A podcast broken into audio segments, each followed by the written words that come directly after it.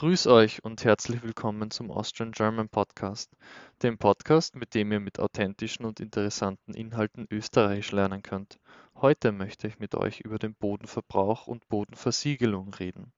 Bevor wir beginnen, würde ich es euch nahelegen, die Seite des Austrian German Podcasts auf patreon.com zu besuchen und euch das Transkript für diese Folge herunterzuladen.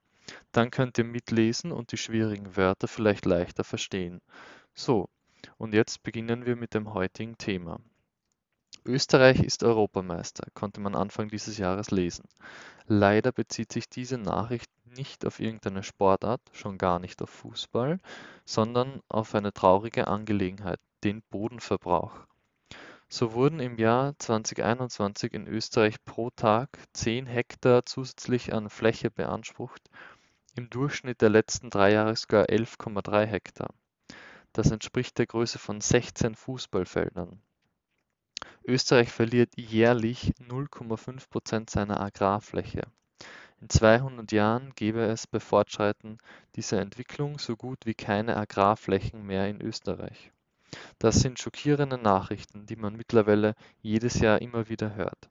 Ich möchte euch heute über Details informieren, einige Definitionen näherbringen und versuchen herauszufinden, warum eigentlich so wenig gegen den Bodenverbrauch getan wird. Von den 10 Hektar Bodenverbrauch im Jahr 2021 gingen 5,8 Hektar durch Versiegelung dauerhaft verloren. Versiegelung heißt, dass der Boden mit einer wasser- und luftundurchlässigen Schicht überzogen wurde, wodurch der Boden nicht mehr biologisch genutzt werden kann. Der Versiegelungsgrad stieg in diesem Jahr von knapp über 40 auf 58 Prozent. Das bezieht sich auf den Anteil am Bodenverbrauch. Im gesamten Jahr 2021 wurden 36 Quadratkilometer Boden verbraucht, im Schnitt der letzten drei Jahre 41 Quadratkilometer. Dies entspricht der Fläche der burgenländischen Hauptstadt Eisenstadt. Die jährliche Flächeninanspruchnahme sinkt zwar langsam, allerdings bei weitem nicht im geplanten Ausmaß. Laut dem Regierungsprogramm 2020 bis 2024 soll bis 2030 der jährliche Zuwachs auf 2,5 Hektar pro Tag bzw. 9 Quadratkilometer pro Jahr sinken. Werte, die aufgrund der aktuellen Entwicklungen und Tendenzen mehr als unrealistisch sind. Die Hauptfaktoren für den Bodenverbrauch sind Bau- und Betriebsflächen. Im Jahr 2021 wurden 21 Quadratkilometer durch Bauflächen beansprucht, 11 Quadratkilometer durch Betriebsflächen. Verringert hat sich die Nutzung von Flächen für Erholung, Rohstoffabbau, Bahn und Straßen. Ein wichtiges Thema ist auch der Verkehr, allen voran Straßen. Das österreichische Straßennetz zählt mit 15 Metern Straße pro Kopf zu den dichtesten Straßennetzen Europas.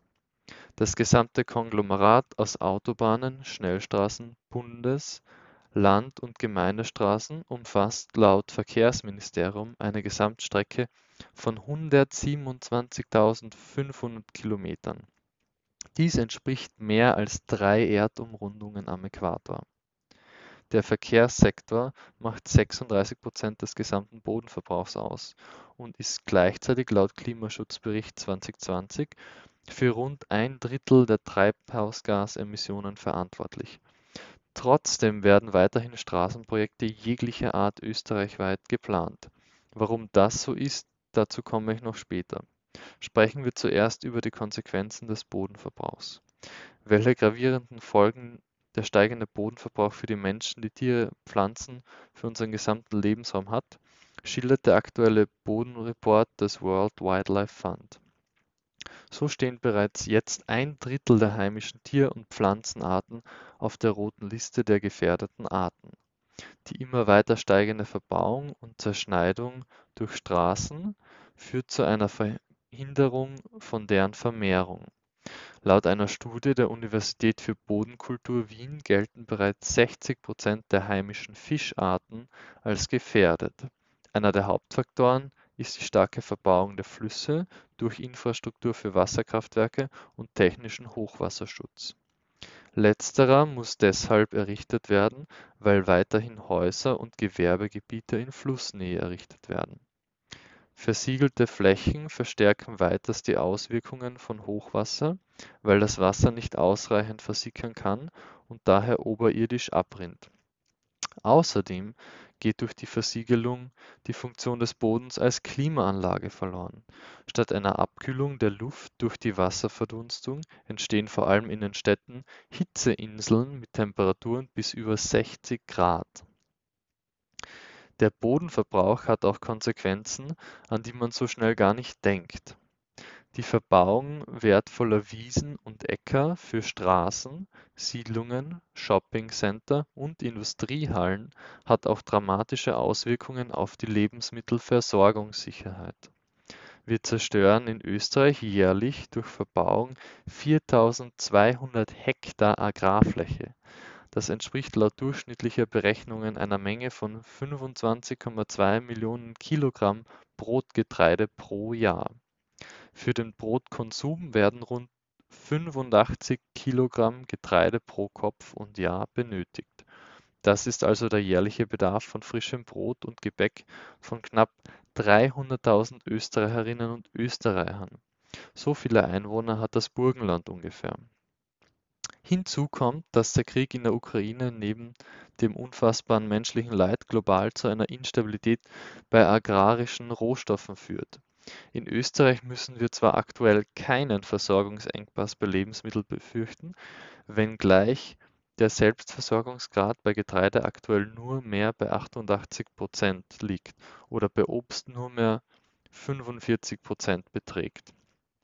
Gerade deswegen wäre es wichtig, den Boden zu schützen und uns nicht von Lebensmittelimporten abhängig zu machen.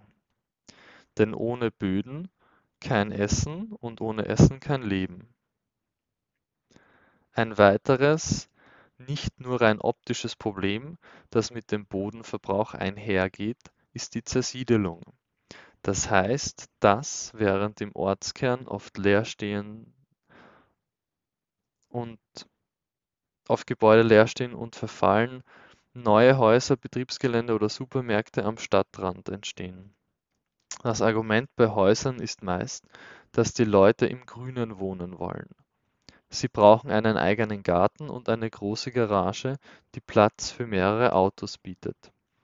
Das liegt auch daran, dass in vielen Gegenden die Supermärkte kaum mehr zu Fuß erreichbar sind.